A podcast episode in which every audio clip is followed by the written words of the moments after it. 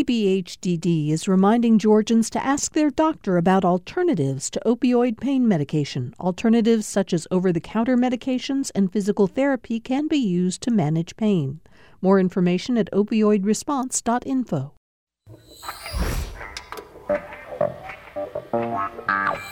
A commitment to rescuing struggling rural communities, an effort to find a new voting system for the state, and expanded medical marijuana laws are all headed for debate in the upcoming legislative session. We'll ask our panel about those issues and more on this edition of Political Rewind.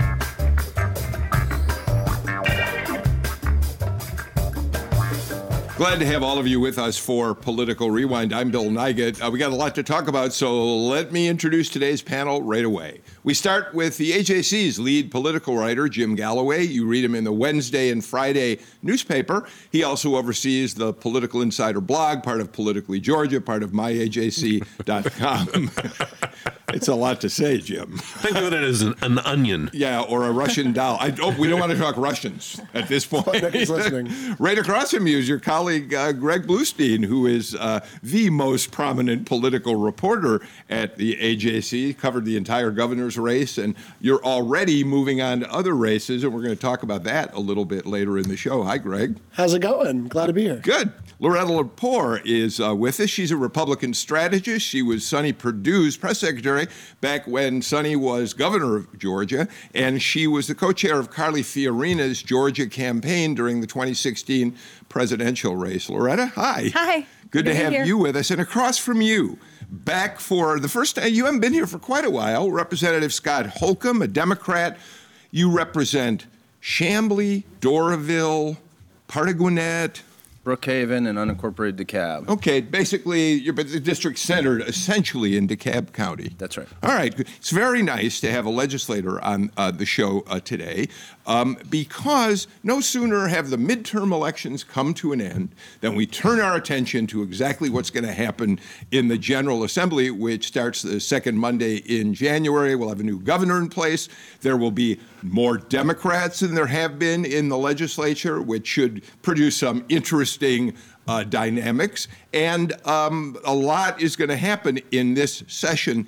Plus, we're already going to begin to talk about the 2020 election, which really is coming up a lot more quickly than a lot of people realize. Okay, let's start with the legislative uh, uh, agenda.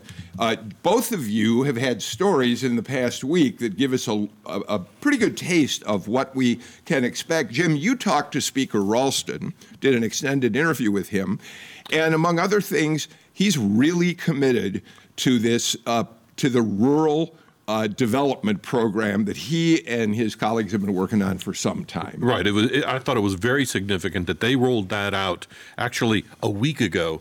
Previous, uh, uh, uh, jumping ahead of of uh, Brian Kemp and and and uh, the, the the new the go- new governor's agenda. Uh, obviously, the the state senate is still getting itself organized with the new lieutenant governor Jeff Duncan. So they were they they jumped out of the box and they they put they they, they set a fairly high bar on some really interesting issues. Uh, the broadband issue, of course, was was one on on on new communications taxes, uh, lower but broader.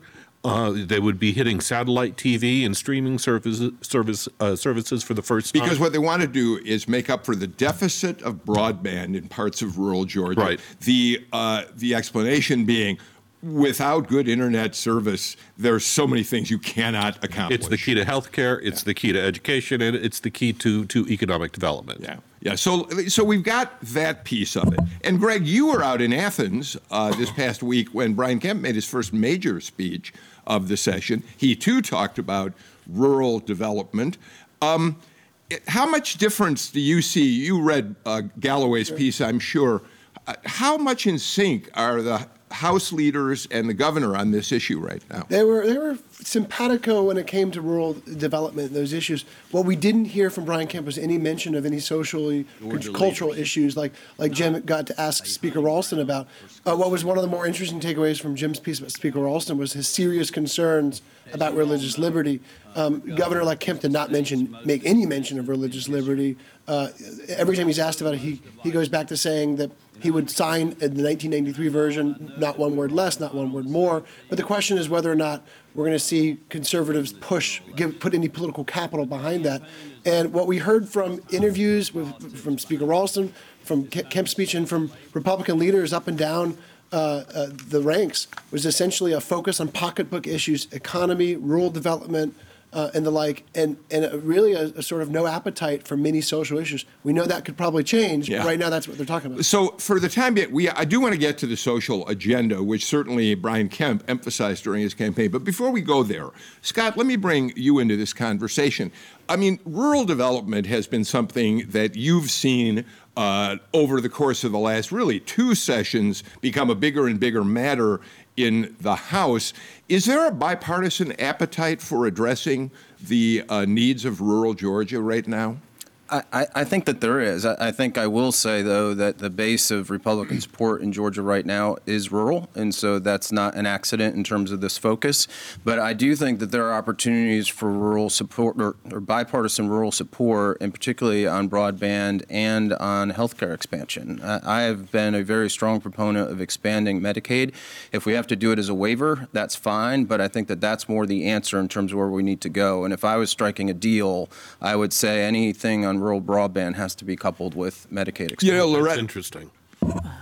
Uh, go ahead. No, no, no. I'm saying that's news. Pay attention to that. Okay. Uh, go ahead. But I'd add too that Republicans might not need any Democratic support for that. We'll see. Yeah. But but um, you know, as it stands right now, Republicans uh, th- there has to be a majority vote for a Medicaid expansion, but they all, they still have a majority of both chambers, so they might not need Republican support to get there. But look, you could see a grand compromise. I don't know.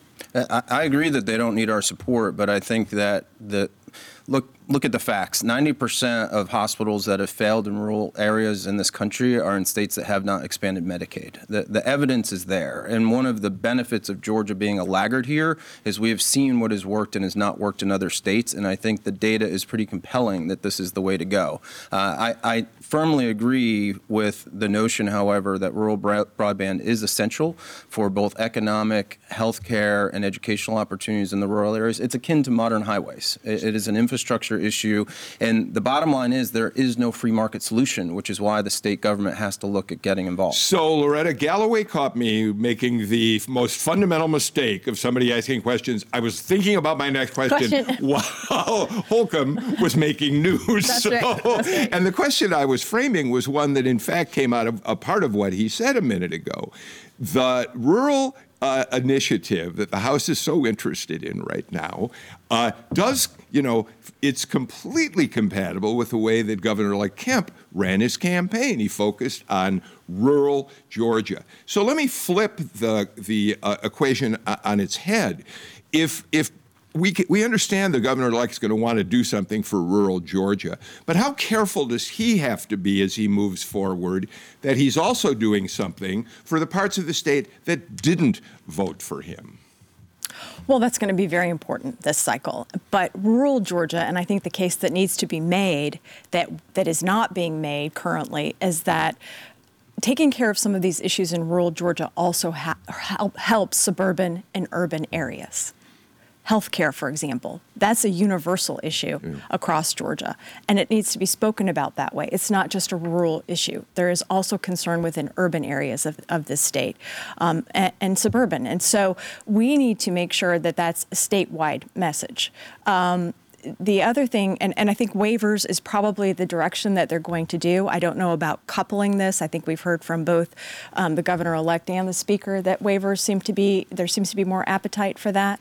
Um, we know when we left off the session last year, there was a, there was a bill that had, had gone through much work in both chambers around broadband, and in the very, very final minutes, just didn't make it yeah, across fell, the finish line. Fell. And and I know that all of the parties have been working through this, you know, over the year. And so we're likely to see that come out real early in the session. Um, Jim, the speaker in your interview said to you, we don't want to rely on the federal government for health care, uh, right. s- suggesting that he's not still going to support uh, well, Medicaid uh, and and there, there, was no, in, in, the, in, the, in the Rural Development Council report, there was no mention of Medicaid expansion, no med- uh, mention of Medicaid waivers he he kind of, the speaker kind of hinted that if if if it was going to be talked about, it was going to have to be an initiative out of out of uh, uh, Governor Kemp's office. You, uh, but, but go if ahead. I could, but if I could, Sure. The one thing that was in there that was very interesting was, uh, an, I mean, the, the House basically declared an all-out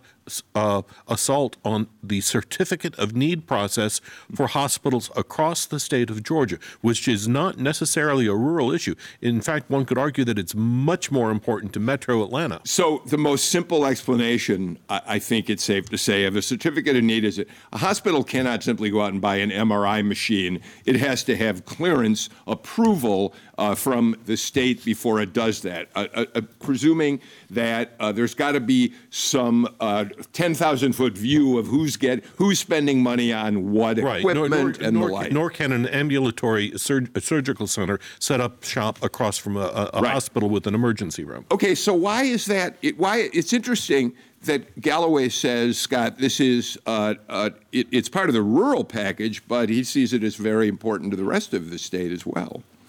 Well, there's a lot of controversy over it. Yeah. So I, I, it'll be interesting to see how it plays out. But the, but these issues, Loretta is right, is that these issues of healthcare do match um, or the interests match across rural, suburban, and cities because the area that I represent, the hospitals in the area, they want Medicaid expansion too. The thing about the waiver is that actually can look exactly like Medicaid expansion. It's really just a political dodge to say that we're doing something different. Yeah. Greg, you're nodding. Yeah, I mean, look, a Medicaid waiver is is, is the same thing in, in some sense as Medicaid expansion because it's more federal funding for the Medicaid program. The Kemp campaign has always said we're not accepting Medicaid waivers, we're accepting Affordable Care Act waivers, which is a little bit different uh, to stabilize private insurance markets.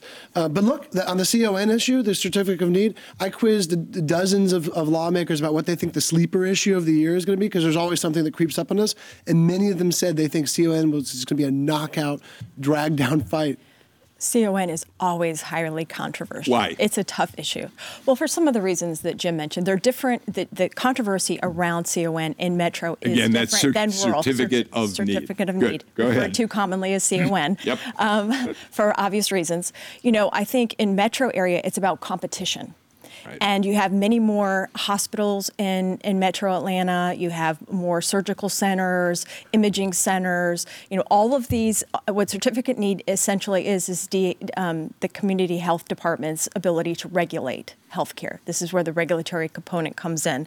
Um, CON approvals take forever, and they require their own campaigns by and large um, to get approved. And so what you find is you end up with different systems and hospital systems really competing, and this is mentioned in the rural healthcare the report that came out um, from the legislature study group um, that that there may be some um, accommodation so that there can't be that kind of confrontational other entities contesting at the same level certain.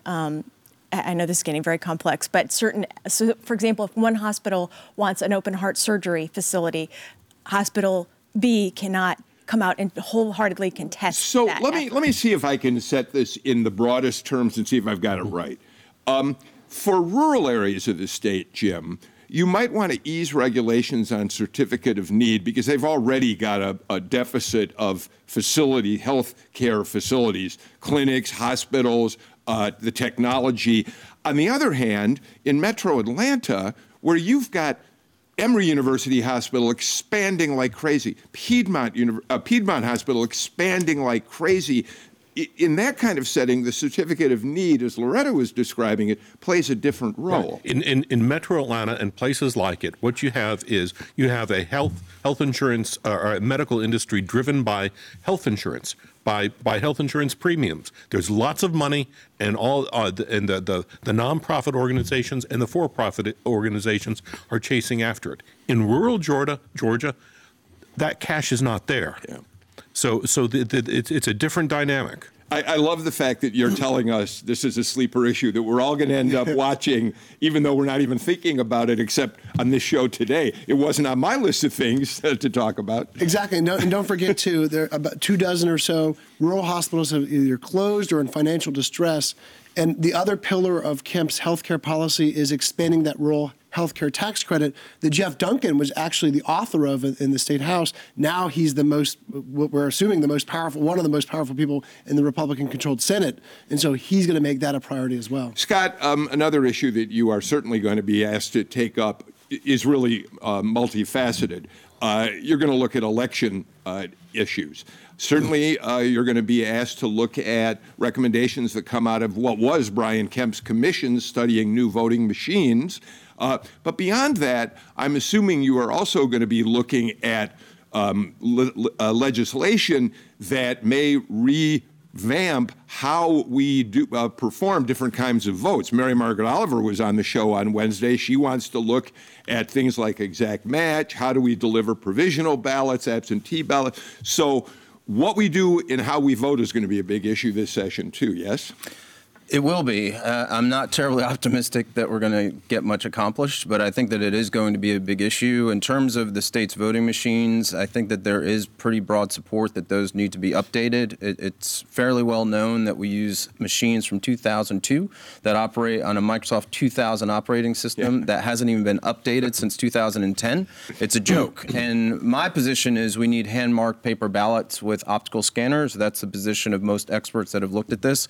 There seems to be a big push to cater to the vendors. Uh, vendors want to spend or have the state spend about $100 million. Uh, I keep saying watch the money because I'm sure that they're making massive campaign contributions as we head into the session. So um, we, we need to have a discussion about that. We need reform on all those issues, voter match, purging, et cetera. Ideally, these should be done in a bipartisan way and ultimately unanimously be great. But again, I'm not optimistic that that's going to happen. You know, it's interesting, Loretta, um, because we're going you, you'd think getting a new voting machine in place for the state could be a relatively easy matter. Except what you've got now is Scott Holcomb, like a lot of Democrats, particularly, there may be some Republicans who are there as well, who's saying, let's have hand marked ballots. Let's fill in the, the bubble, whatever. Uh, uh, because that's the way to really uh, uh avoid hacking of any sort. Feed them into an optical scanner. But Brad Raffensperger uh, will become Secretary of State, and he's made it clear he wants another touchscreen machine. He, he wants a, a, a paper trail but interestingly enough, on something would, you would think is as simple as that, we look like we're going to have some confrontations. Well, that's what it's come down to. I mean, the commission this this past week has looked at do, do you have it, as Scott suggested, do people mark the ballot before it goes to the machine, or does it go to the machine and then print out the paper ballot in which the voter would then verify their vote was cast correctly and then drop it into a bucket? That's that's where we are now in terms of this debate on which type of machine we're going to move forward with. I thought one of the interesting things to come out of the commission discussion was instead of purchasing the new machines is to lease them. And with technology advancing at such a rapid speed, that seemed a viable option, um, particularly because there, there would need to be such a significant appropriation to update those machines, which are the oldest in the nation, I believe, almost at this point. Yeah. That was one of the recommendations from Wenke Lee, the Georgia Tech cybersecurity expert, who, who basically said we're going to have this entire debate again in a decade or so. If you don't lease the machines and it's cheaper uh, at least up front not to not to purchase them and spend the 30 to 150 there's a wide range of, of cost estimates. Um, and I, I, think that will be part of the debate.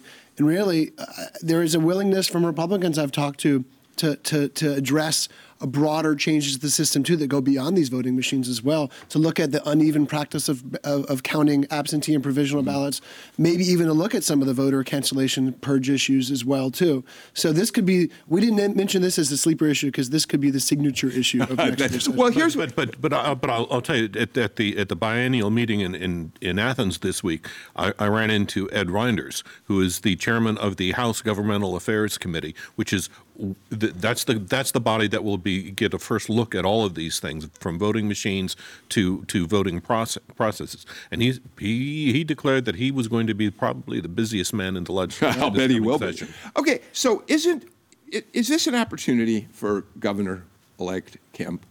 Um, there was so much controversy, and we're going to talk about one, just one item uh, that that uh, a story that broke in the AJC uh, over over this weekend that is pretty interesting. But there's so much controversy about the way the election was run. Everything from how you, the purge of voters, all the other things that we read about, accusations of voter suppression. You were out there in Athens when Brian Kemp gave his first major speech. and he sounded a much more. You tell us moderate. He was he was moderate in his tone. He moderated his message. Would this be an opportunity for him? To, in fact, bring Democrats and Republicans together and signal he really is willing to work with both sides to say, yeah, I am interested in looking at some election reform uh, measures. Sure, it certainly would be. I mean, it's something that he said in an interview with us uh, a, a couple weeks ago that he's open to as well. Um, the contours of that are still undefined. Yeah. But he, but what he does is he pits it as not concerns from Democrats, but as concerns from local elections officials who have, who have, who did struggle with how to count provisional ballots, long lines, you know, unequal standards for how many uh, voting machines should be at each site. Right. I mean, if there, if there are state standards for that, it's a lot harder for, for Democrats to claim voter suppression um, if, if that, if each voting precinct has to have a certain amount of voting machines. But you do have an ideological divide here, and and, and the language that, yeah. that Republicans and Democrats use. Re- Republicans are, are always talking about voter security. And of course, uh, uh, Democrats are always talking about ballot access. Right. And the question is, can those two that can those two can you come uh, together? concerns coexist? Scott, what do you? How much of an appetite is there among the people in your caucus, the Democrats in the, in the House, to bury the hatchet and work in a collegial way with uh, Governor Kemp. How much anger is left uh, in in the uh, aftermath of, of a very contentious election? What do you see as the future of how you work with the governor? Uh, it's a question mark. Uh, I think is is the honest answer. I think that there is a lot of um, uh, strained feelings still, and part of what we're looking at is to see which direction he goes in. Uh, I think the governor elect has a very strong tendency to moderate whatever he's saying to whatever room he's in, and it adjusts pretty uh, rapidly and easily. And so, what are his core principles? What are his objectives? What is he going to push for as governor? And we don't know what that's going to be like. Is he going to take a very hard right stance? If so, that's not going to be uh, an easy path?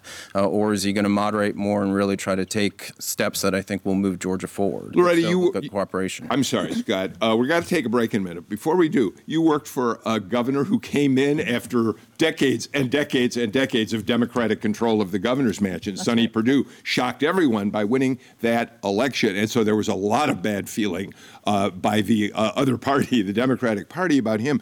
What do you do? Do you start bringing in the Scott Holcombs for individual meetings with the governor? You know, sit him down in the governor's office.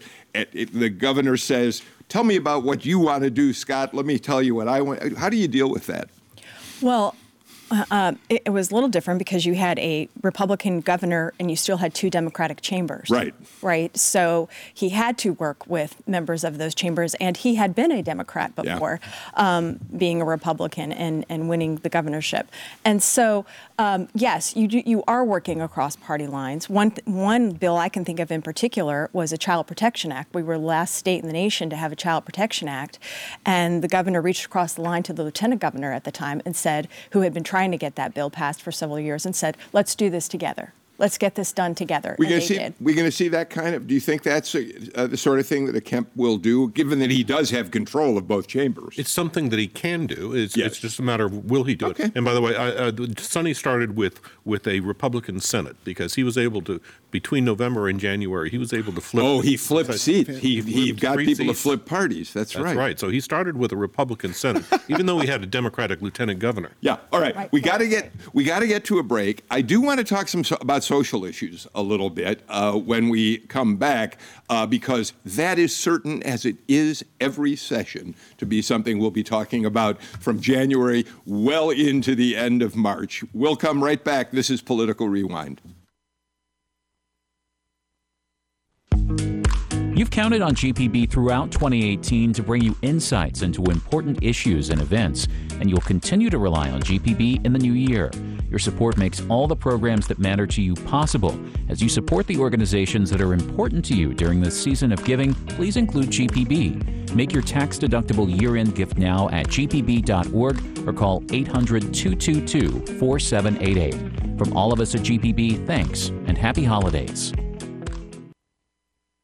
And we're back on uh, Political Rewind. Jim Galloway, Greg Bluestein, Loretta Lepore, Scott Holcomb are uh, with us. Greg, let me turn to you on this first. Uh, you pointed out at the very top of the show that in his speech to the legislators uh, out in Athens, he didn't mention the social issues that he'd really highlighted in his campaign. So uh, he did not talk about the religious liberty bill, uh, although he did say at different points, yes, I support religious liberty if it's modeled after the federal law, which was passed by Bill Clinton, a mm-hmm. Democratic uh, uh, president.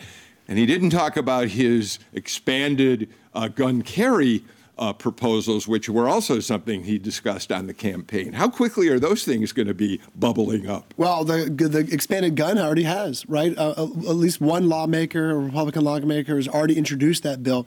So what that means is th- these debates aren't going away. The big question is whether or not powerful Republicans like like Governor-elect Kemp, like Speaker Ralston, like Jeff Duncan, and, and, and their chamber's leadership get behind them and put political capital there. And that's going to be the open question for Brian Kemp uh, odds are, I mean, all the signals he's sending right now is that he's not going to put significant capital behind this. He's going to focus on rural. He's going to focus on his education plan to raise teacher pay and fund school security. That doesn't mean those issues are going away, and that doesn't mean he won't be pressured, let's say in February or March, to come right back to it and do something for the conservatives who made him the, the, the nominee. But, but you but you've got specific lawmakers in the Capitol who are highly vulnerable to any debate over, issues like that. You've got Jan Jones in North Fulton, Sharon Cooper in Cobb County, you have Renee Unterman in Gwinnett. All of whom are in districts that are moving more and more to the Democratic Party. Exactly. And, right. Got, and, and, and you do have 2020 coming up fast. Well, but the Senate, Jim, we all know this,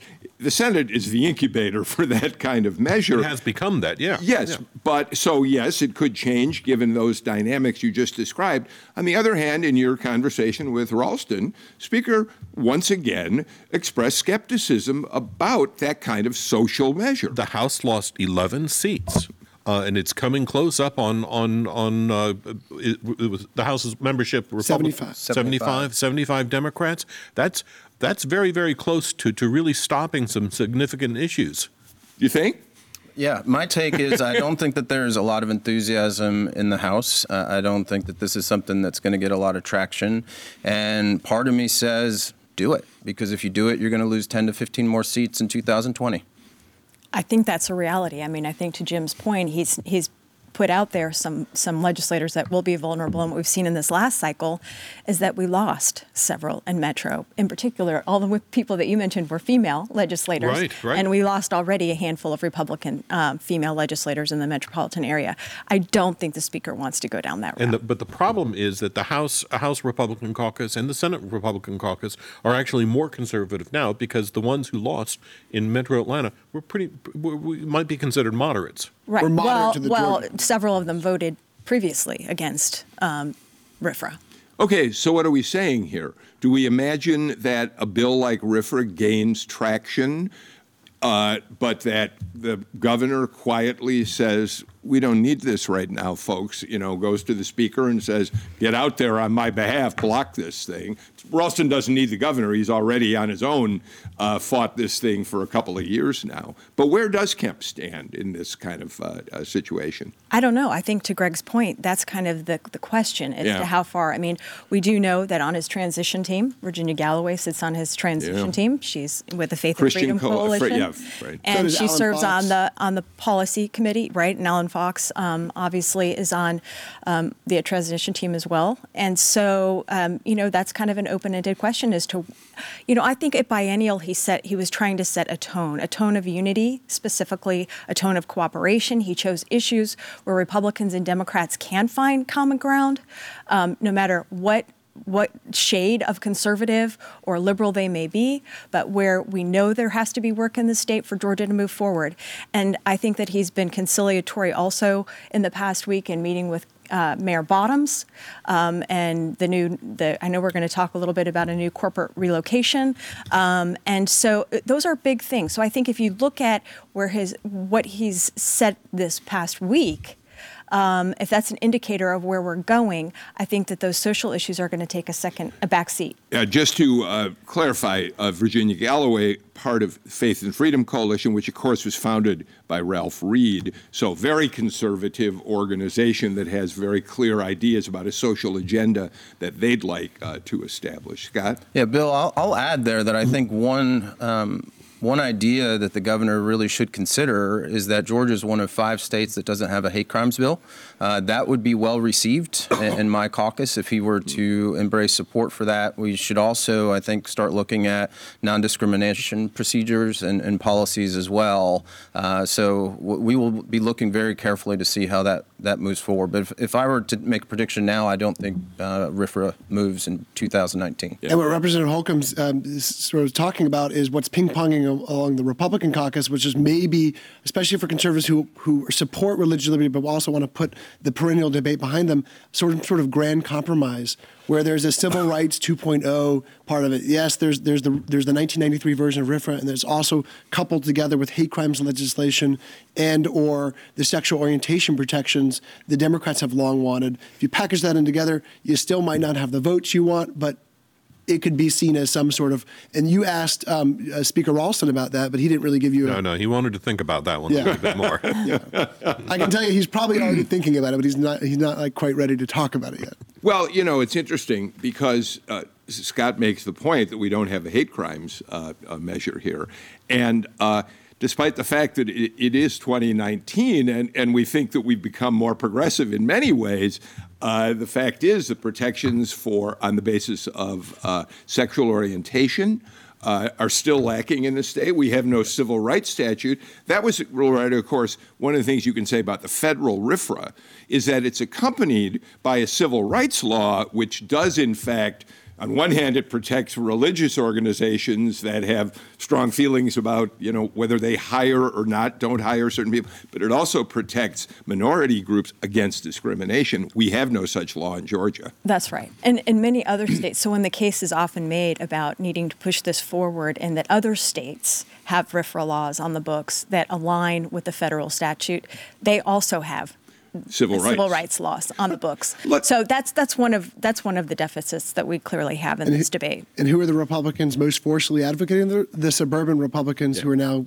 yeah. mostly gone from from the legislature. Um, Loretta mentioned it. Uh, we saw an example of city state cooperation. You wrote about it, uh, Greg, between Mayor Bottoms and Governor Deal over a very complicated uh, land acquisition uh, package, the Gulch. Uh, essentially, the ba- bottom line is Norfolk Southern, a Fortune 500 company, owns that land in the Gulch, right? You got it. They own land in the Gulch. They said if that land could be sold uh, to redevelop the Gulch into a $5 billion mini city in the heart of downtown Atlanta, then they would move their headquarters to midtown Atlanta, bringing a $575 million new campus and about 850 jobs. Uh, that required an unprecedented level of cooperation from the governor's office and City Hall to work together on getting this Gulch package uh, passed by the Atlanta City Council. Uh, and that required the governor and his top aide to to wade into the heart of a city council debate in a way that we haven't seen really. In the and we weren't really. I I, I don't think uh, Jim, because we asked about this at the time. Gee, why is the governor getting so involved in the city council deliberations over the Gulch? Because we didn't really understand no, what the deal was. And we, and we had, yeah, I mean, I mean, think think of the image of of, of Chris Riley uh, in the governor's chief of staff in flip flops going to going to lobby uh, uh, uh city council members on on this issue. One thing, you know, it, Bill, you and I are old. Uh, when you when Thank you, when, Jim. when we when we when we first came when we first started working here in Atlanta, uh, there under uh, underground Atlanta was at its height. Yeah. You know, it was a section of of of Atlanta that had been kind of that, that had been built over, right? and and it was it became a fascinating uh, uh, night spot for a while. It's a, it's less so now, and now we have a, a, a development that's going to to build a, what a forty foot ceiling over the gulch, and create yet another but massively larger underground Atlanta. Yeah, yeah. Good point, uh, Scott. What do you think? Uh, Brian Kemp walked across the intersection. He crossed over from the state capitol to visit Keisha Lance Bottoms in her office at Atlanta City Hall. Good sign? Does it be, does it suggest to you that they are going to we're going to continue uh, in in your eyes to have some open lines of communication that suggest the chiefs head, officers of both the city and the state can work together? Uh, I, I, think it is a, a, a, very good start, and I certainly commend him for that. Uh, I will be critical when needed, but I also, will also say nice things when appropriate. And I think that that was a very, um, very solid gesture.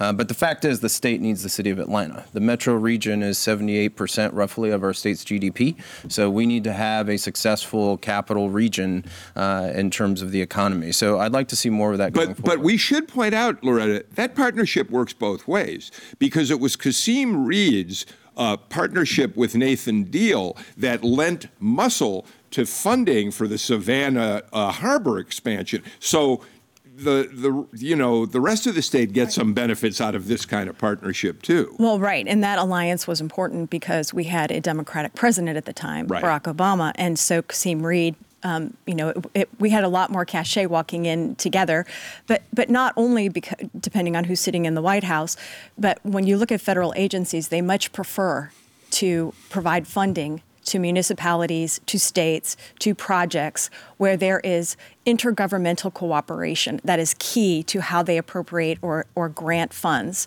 And so that relationship is critical to a lot of projects um, throughout the state. So not only the Savannah Port, um, but and the Brunswick port for that matter. The Mercedes-Benz headquarters the, was one. The headquarters, but also to projects like the Atlanta Beltline, for mm-hmm. example, which requires significant federal funding.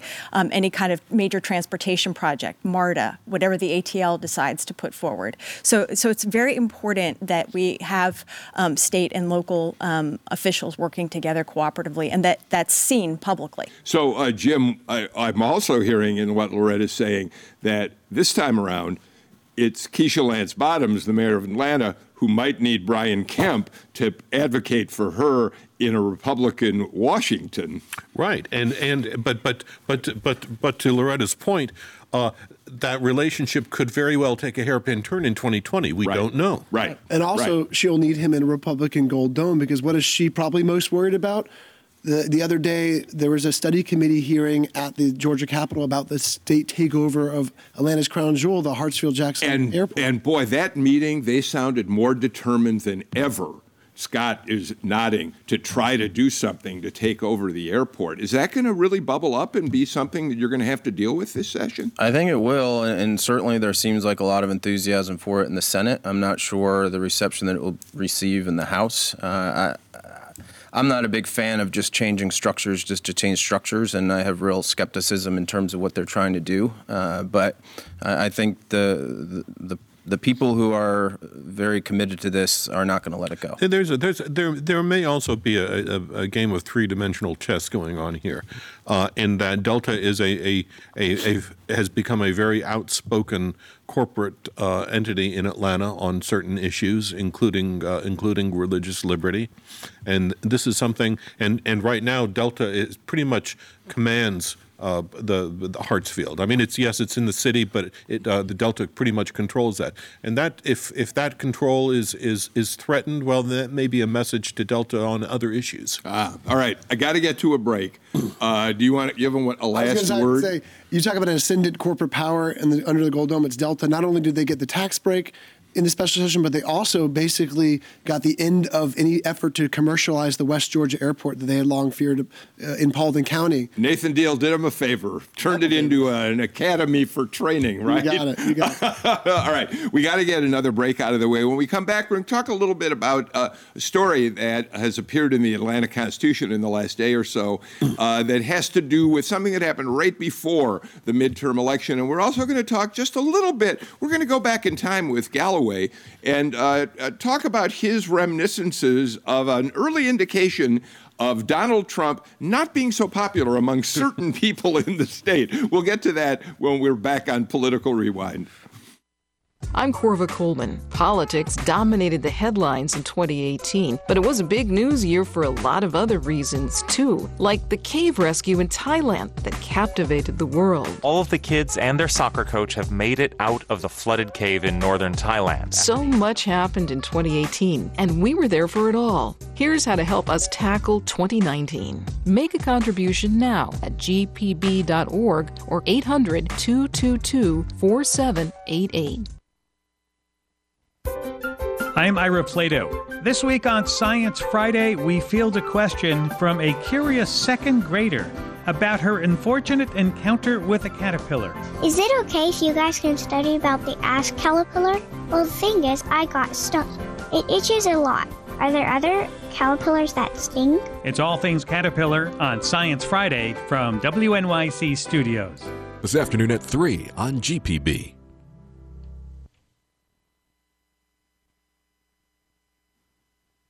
On the weekend before the election, you will recall that a blockbuster report, a press release, was dropped on all of us in the media. The uh, Secretary of State's office put out a news release saying that the state Democratic Party had attempted to breach the security of the state's voting system.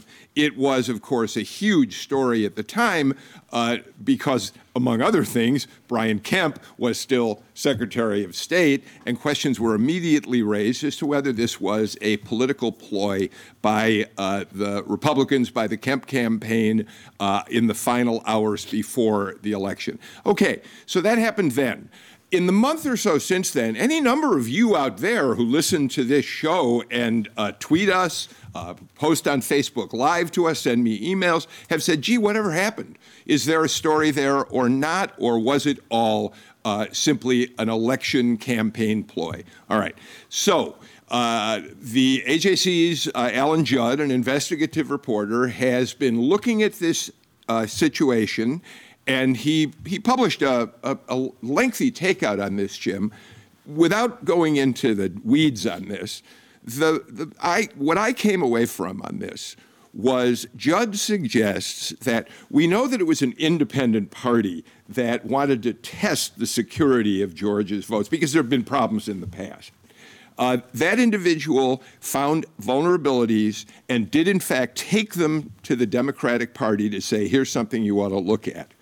Um, what Judd's story essentially says is that if the Democrats had been the first to get the news out on this, the story could have been once again the Secretary of State's office is not protecting uh, the security of your registration, whatever. Instead, they didn't do anything, and the Kemp folks had the opportunity to say Democrats were trying to tamper with the election. Yeah, the, the, the, the, way that the story got out was a little bit more complicated. Right. This fellow uh, did contact Democrats. Democrats did send something to their attorneys and a few uh, technical experts, uh, uh including a lawyer who was representing uh, defendants in a lawsuit challenging the, the legitimacy of Georgia's voting machines. The, the lawyer uh, sent, gave sent word to some federal authorities, including the FBI, the FBI and such. They contacted Kemp's office, and then what you had was another uh, uh, a a a web-based journal uh, cyber journalist uh, site called Kemp's office, said they were going to publish a story about this leak, and boom, Several hours later, you have the press a press uh, a press release dropped accusing Democrats of actually doing the, the leak. This is what this is is pretty much uh, what what Judd found is this is your typical White House white hat in, uh, white hat hacking incident yeah, where you effort to probe to probe probe for vulnerabilities, and and Kemp's campaign slapped a back black hat on it. Um, okay, all that happened back then. Uh, the, the, bottom line, by the way, the Kemp campaign uh, responded to us. We asked them uh, what they think about this news story, which suggests that this was a ploy by the Kemp uh, campaign and by the cooperative Secretary of State's office. And they say, look, this is under investigation by GBI. We're not going to say anything about it right now. Um, I know Alan Judd worked hard on this story. I'm not sure how much new information we got. We're still waiting uh, for more evidence that uh, of what really happened here. And, and that's that's something we, we're still not sure about yet because it's still a pending investigation. Um, we're, we're not getting too many details from the GBI right now.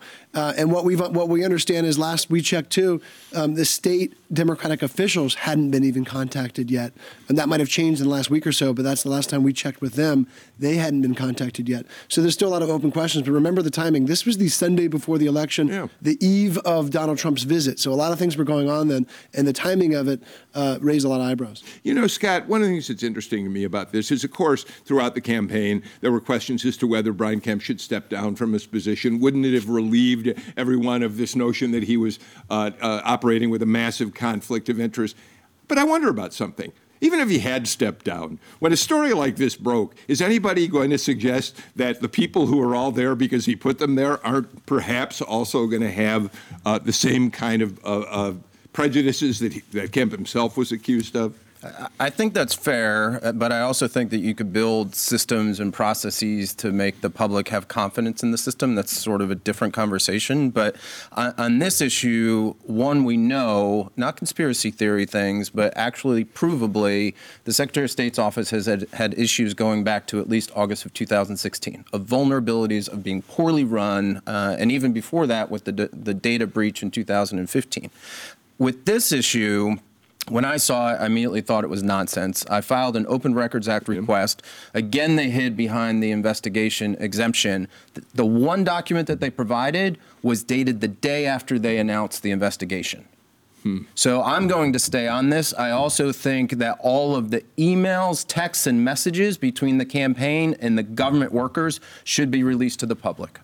Loretta, what's your take on all this? Well, I think to the article specifically, I think it is a full accounting of what happened. I don't, to, to multiple points raised here, there is no more conclusive evidence than we had going into the story.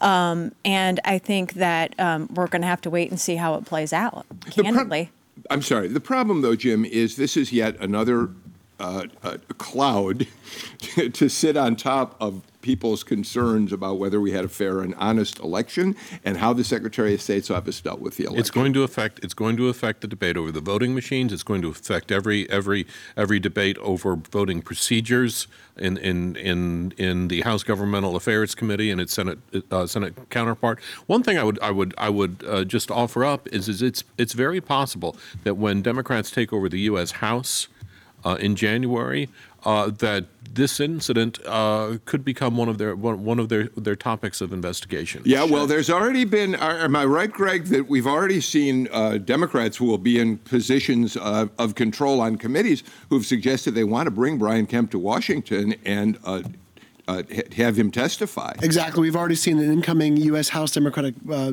Committee chair say that they're gonna they're they're considering subpoenaing not only Brian Kemp but also officials in in, in North Dakota and uh, North Carolina where there are also certain issues. It's another reason I, I, I wonder if it isn't in the best interest of the governor elect to uh, say, let's tackle some of the concerns that we've been uh, seeing here, kind of turn a page on, on this, Scott. I think that would be smart, but a lot of times people don't do smart things in this business. Okay, well, all right. Well, it's imperative, really, that that this issue be addressed during Yeah. this legislative session Yeah. because if you're looking to 2020, we don't want to have a repeat in 2020, and it will take time to deploy whatever solution is decided upon. Yeah, I'm- whatever type of machine is decided upon, whatever type of procedures and protocols are put in place for for local counties, uh, you know, all of that has to be set. It takes a lot of time to get that work done. And and we have not mentioned the hundred thousand or so missing votes uh, from the lieutenant governor's race between Jeff Duncan and Sarah.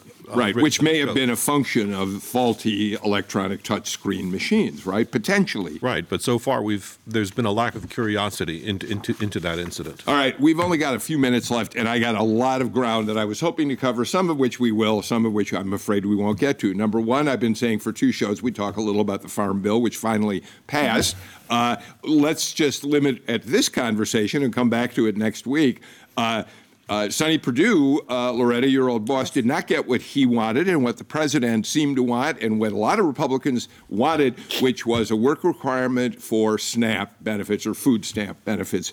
It fell out because there just wasn't enough support for it. That's right. And it was more imperative to get the Farm Bill through because farmers need to rely upon some of the other provisions, most importantly, predictability.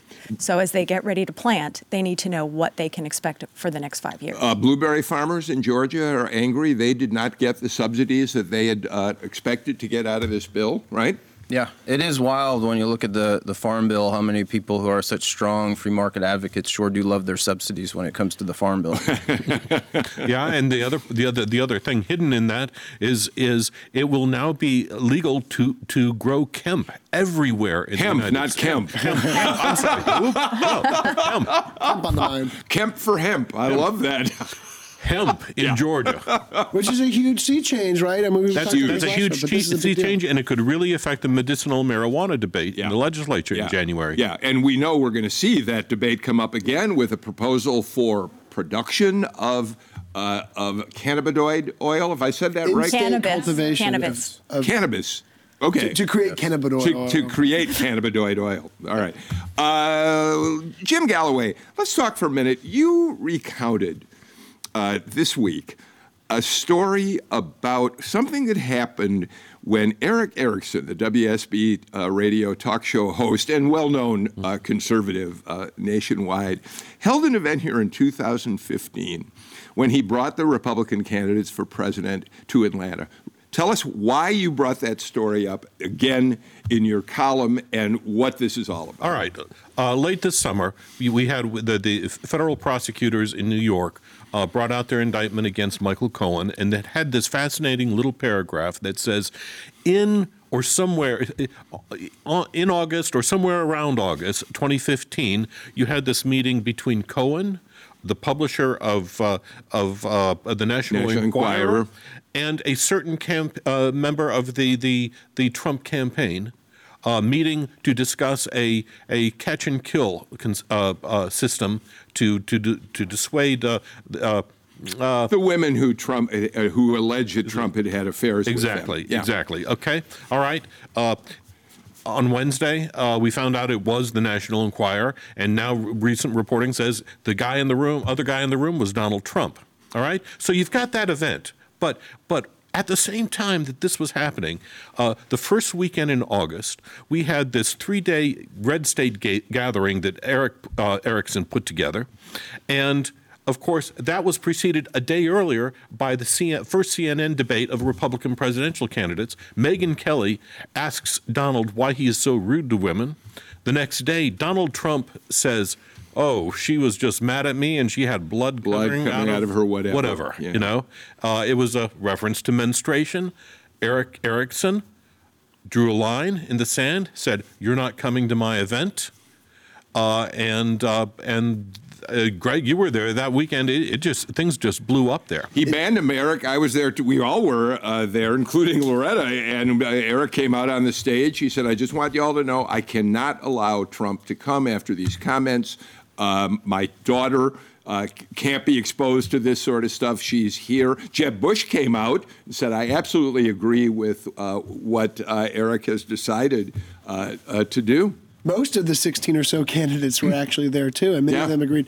And I will never forget. I mean, Erick Erickson actually made the announcement at a hotel bar the night before, uh, and so a few reporters. I was not there, but a few reporters who were, who were having drinks got the scoop that night that, that Donald Trump was disinvited. It was And a uh, major moment. the point of all this is to say, uh, uh, Jim, you say the month of August of 2015 was a month in which uh, Trump's uh, treatment of women uh, it was it was was not highlighted. A, it was not a single event. It didn't happen in a single room. It was a theme of the month. So, as long as we're being nostalgic, Loretta Lepore, that was a huge victory for your candidate, Carly Fiorina. Why? Well, she was coming off of her big debate, and she had uh, scored a lot of points with the American public and was very well received here in Georgia and at Red State. And so that's my whole memory of that event, nothing else. But um, yeah, it was a, it was a, it was a turn change moment for her in her campaign.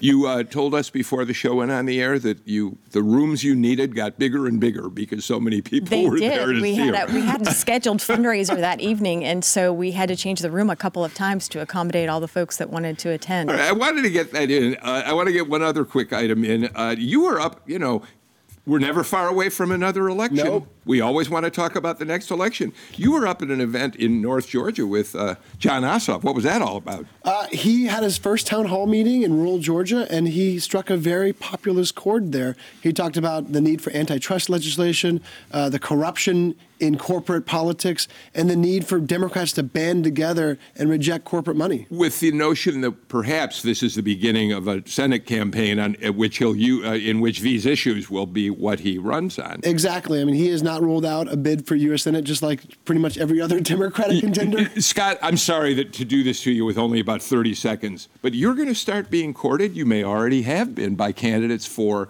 the U.S. Senate, Democrats to run against David Perdue. Do you see a clear Democratic challenger? Would you like to see the party get behind one candidate? Will Stacey Abrams run? Teresa Tomlinson told us on our show the other day she's thinking about it. What's going to happen? Will, will Scott will Holcomb Scott run? Yeah, Will Scott. Yeah, are you thinking about running? Um, that's a lot of questions. and we're out of time. Go ahead. What, say one quick thing.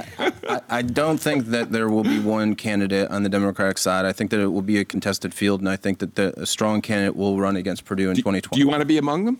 Um, I'm not even thinking about that right now, and that's an oh, that's answer. always a dangerous sign. Scott Holcomb, Loretta Lepore, Greg Bluestein, Jim Galloway. Thank you so much for a great show today. Uh, we're out of here for now, but at two o'clock on Monday, we'll be right back with you with a new rewind. Take care.